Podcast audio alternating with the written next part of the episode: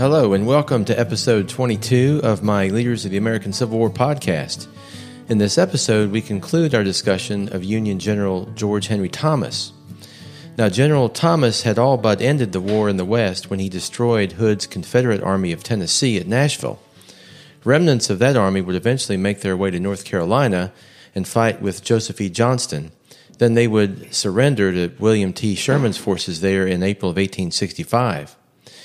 Now, meanwhile, back on Christmas Eve of 1864, General Thomas was promoted by Abraham Lincoln to Major General in the regular army. He received the following te- telegram from Secretary of War Stanton With great pleasure, I inform you that for your skill, courage, and conduct in the recent brilliant military operation under your command, the President has directed your nomination as a Major General in the United States Army.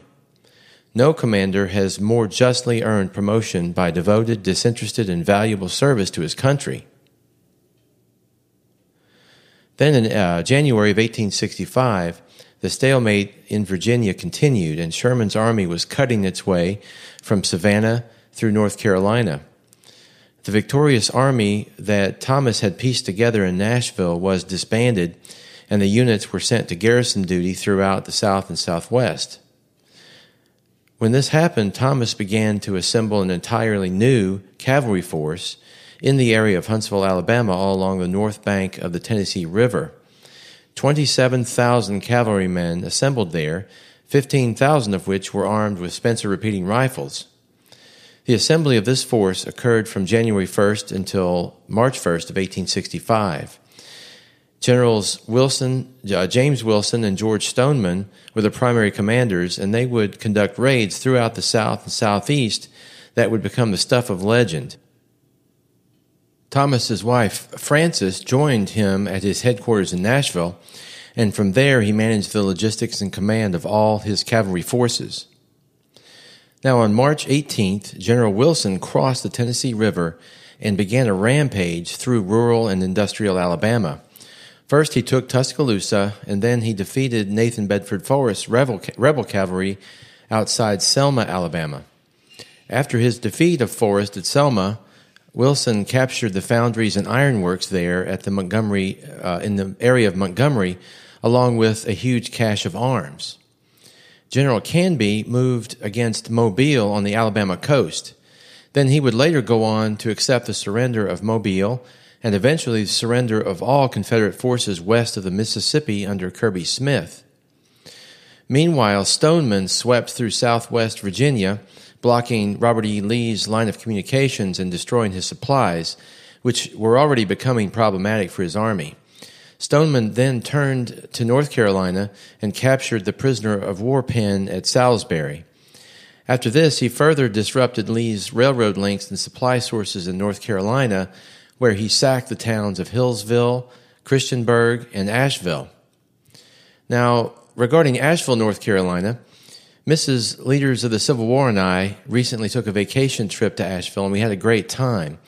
We did two biking tours there in the mountains and in the old city. Of course, we also did the mandatory tour of the Biltmore Estate, which is really a sight to see. And the food there is amazing. We actually enjoyed a meal at a Spanish restaurant that alone made the whole trip worthwhile. Now, when traveling in the U.S., I typically do research on the town I'm visiting to explore its Civil War history, and Asheville is a fascinating case. During the war, Asheville had become a manufacturing center for Confederate war material because of its location. And because of that location deep in the mountains, many of the slaveholders of the Carolinas had moved their slaves to Asheville for safekeeping. I put that in air quotes. These men and women worked as slave labor in the Asheville factories. When General Stoneman came through the area in March of 1865, his men destroyed much of this production capacity along with the railroads and bridges and much of the city. And perhaps most importantly, he freed hundreds perhaps thousands of slaves. Now, while I was in uh, Asheville, I read several recent articles written in the local papers about Stoneman's raid, and the perspective of these articles uh, varies widely depending on the politics of the writer. I suppose this is the case for every article one reads about the Civil War. One writer emphasized that Stoneman, during his raid, did nothing more than destroy the homes of God fearing, loyal Confederate civilians. Another writer emphasized that Stoneman, while destroying the city's war making capacity, acted as savior to thousands of slaves working in Asheville factories. These are modern accounts written in recent years. I suppose that's one reason I enjoy studying the Civil War so much. Even now, emotions run high and perspectives vary dramatically depending on a person's background in politics.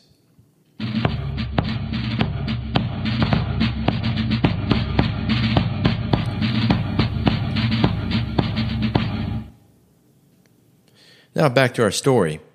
So Wilson and Stoneman were rampaging through Alabama, North Carolina, and Virginia under the direction of General Thomas during March and April. On April the 2nd, when Robert E. Lee evacuated Petersburg's trenches, any hopes that Lee had may have had to link up with Joseph E. Johnson, Johnston in North Carolina were blocked by Union cavalry presence in that area. Now, during all that time, Thomas stayed constantly up to speed on the details of his subordinate commanders' movements. These commanders included Steedman, uh, uh, Washburn, Palmer, Croxton, Granger, Hatch, and of course Stoneman and Wilson. After Lee's surrender at Appomattox on April 9th, these commanders called upon rebel commanders in their respective areas in Tennessee, Alabama, and Georgia to surrender under the same terms as Grant had offered to Lee. Now, by then, Thomas knew that former Confederate President Jefferson Davis was trying to make his way across North Georgia to Mississippi. Uh, and from there, he would try to cross the Mississippi between uh, the Vicksburg and Memphis. Thomas dispatched his cavalry forces to set up a 350 mile wide cordon and wired the following to General Grant I think it will be impossible for Davis to escape. If da- Davis escapes, he will prove himself a better general than any of his subordinates. This is a bit of wry humor coming from a normally very stoic Thomas. Then on May the 10th, a troop of Wilson's men captured Jefferson Davis at Irwinsville, Georgia. Davis was disguised as an elderly woman uh, with a bonnet and a dress, but Wilson's men were not fooled. Wilson closed in, scooped him up, and under uh, and sent him under strong guard to Thomas in Nashville. Thomas then sent Davis to Washington by steamer and ordered that his commanders along the way treat Davis with courtesy, discretion, and care. Now, after the war was concluded, the humanitarian situation in the western states was very poor. Thomas went to Washington to give a report and asked that a military governor be appointed at once to restore, restore civil law and oversee elections. Thomas met with Secretary of War Stanton, who, after the meeting, after meeting him for the first time, remarked, I feel before him as if I were in the presence of George Washington. This would be a common theme. During Reconstruction, Thomas was given command of the military district, which included Kentucky, Tennessee, Mississippi, Alabama, and Georgia. By all accounts, he managed these very troubled areas of the country quite well. In the midst of great turmoil, Thomas proved firm but fair and managed his military rule with ability and tact. On a number of occasions, he was called upon to testify before Congress about the situation in his district. He warned Washington about, quote, secret organizations being formed, unquote, to resuscitate Confederate doctrine and he he was really the first to sound the alarm about the Ku Klux Klan. Thomas saw the Klan as a species of political cant, whereby the crime of treason might be covered with a counterfeit varnish of patriotism, so that the precipitators of the rebellion might go down in history hand in hand with the defenders of the government, thus wiping out their own hands with, of, uh, with their own hands their own stains. On the second anniversary of the Battle of Nashville, the Tennessee state legislature gave him a gold medal with a bust of, of himself engraved with, uh, on it with the words made famous at Chattanooga, quote, I will hold this town till we starve, unquote. Thomas was abashed by such gifts and refused to accept a house in Cincinnati that was given to him as a gift. When admirers raised money for him in recognition for his achievements, he asked that the money be given to the widows and orphans of the war.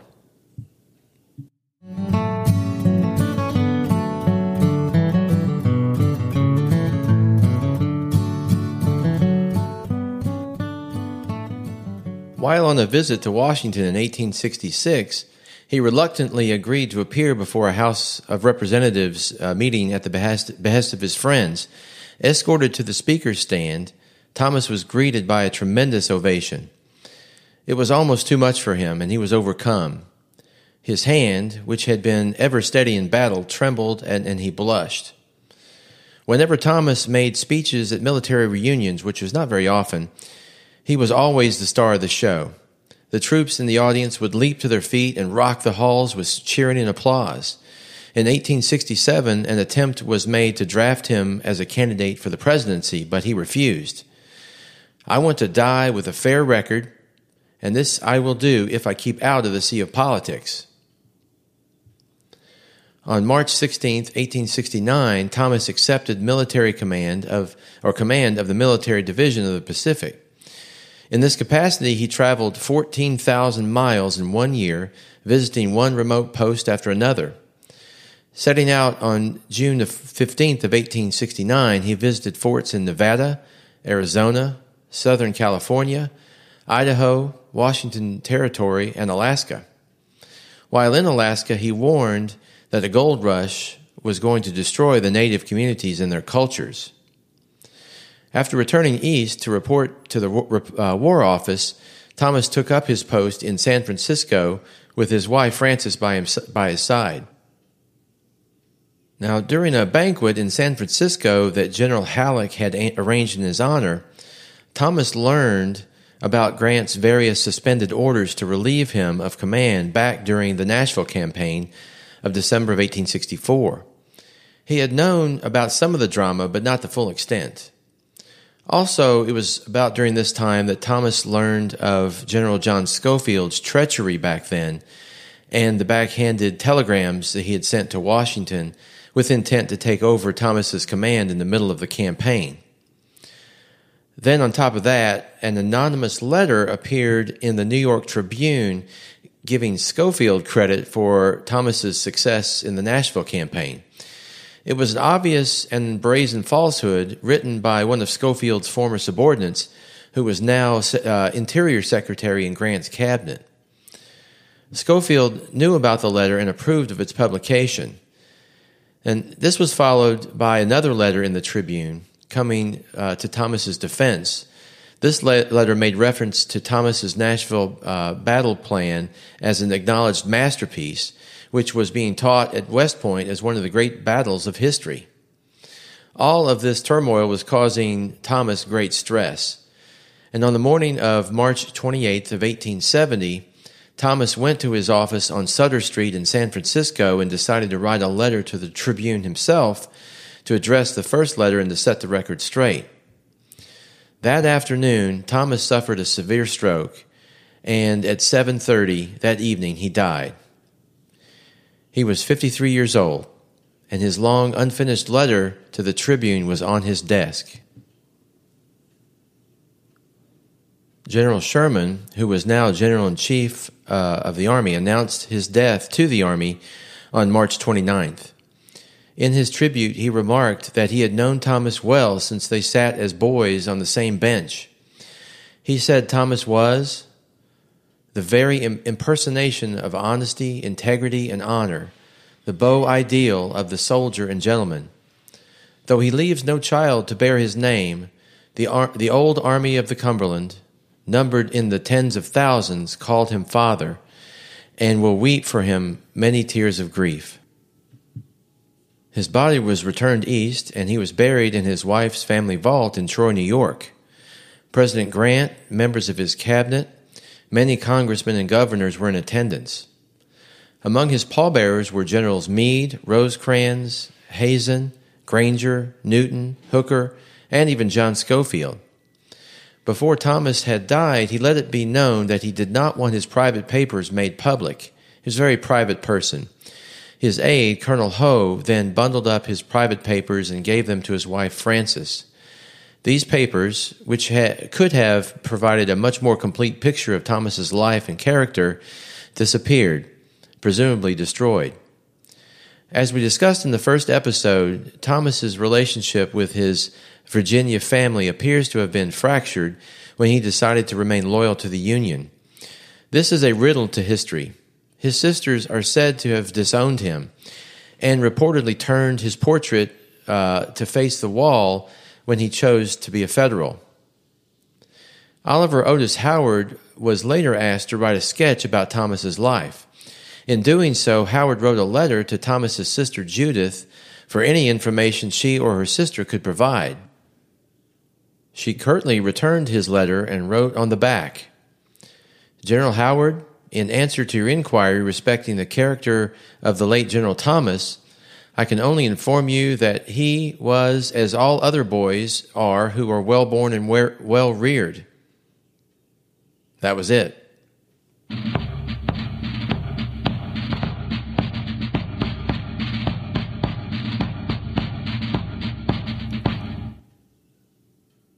Now, I had asked the question in my previous episode why is Thomas not as well known by the public? And also, why is the Nashville campaign not as thoroughly studied as other campaigns? Many has, have speculated it is uh, explained by his less than warm and downright poor relationships with Grant, Sherman, and Schofield. These are men who lived on to tell us much of what we know about the war in their memoirs and indeed they left most of Thomas's contributions out of their writings. We can only speculate why. Thomas was a private man who didn't like speeches. He shunned praise and he shied away from the limelight. He didn't live to write a memoir and his papers disappeared. We may never know, and perhaps this is one of the reasons his story is so interesting. Well, in April of 1870, a month after Thomas's death, there was a memorial service in Cleveland, Ohio, where Sherman spoke again. Also speaking there were Generals uh, General Garfield, Chief Justice Salmon Chase, and General Joseph Hooker. Hooker called Thomas the ablest, the most just, and the most beloved man I ever knew. I never shall know his equal. There is on record the name of but one man who was his equal, that is George Washington. A remarkable number of his contemporaries, in fact, thought George Washington was the only man to whom Thomas could be compared. Generals Wilson, Garfield, Rosecrans, Howard, Secretary of, of uh, War Stanton, the Assistant Secretary of War Charles Dana had all voiced the same opinion. Garfield, in a famous tribute, singled out the gravity and dignity of his character the solidity of his judgment, the careful accuracy of his transactions, his incorruptible integrity, and his extreme but unaffected modesty. Now, Bruce Catton is considered the preeminent Civil War historian of the 20th century. He once said of Thomas, What a, dra- a great general could do, Thomas did. No more dependable soldier for a moment of crisis existed on the North American continent or ever did exist. Then, after writing his masterworks on the Civil War, Catton ultimately confessed before he died to, to a haunting feeling that Thomas was perhaps the best general of them all. Thomas's judgment and quick responses saved the Union Army at Stones River, Chickamauga, and Peachtree Creek even more importantly, his careful planning and preparations resulted in complete rout of his enemies at Mill Springs, Chattanooga, and Nashville. A bronze equestrian statue honoring Major General George Henry Thomas can be found at Thomas Circle in Washington, D.C. Now, tune in for episode 23, in which we will begin our discussion of Confederate General uh, Thomas Jonathan Jackson.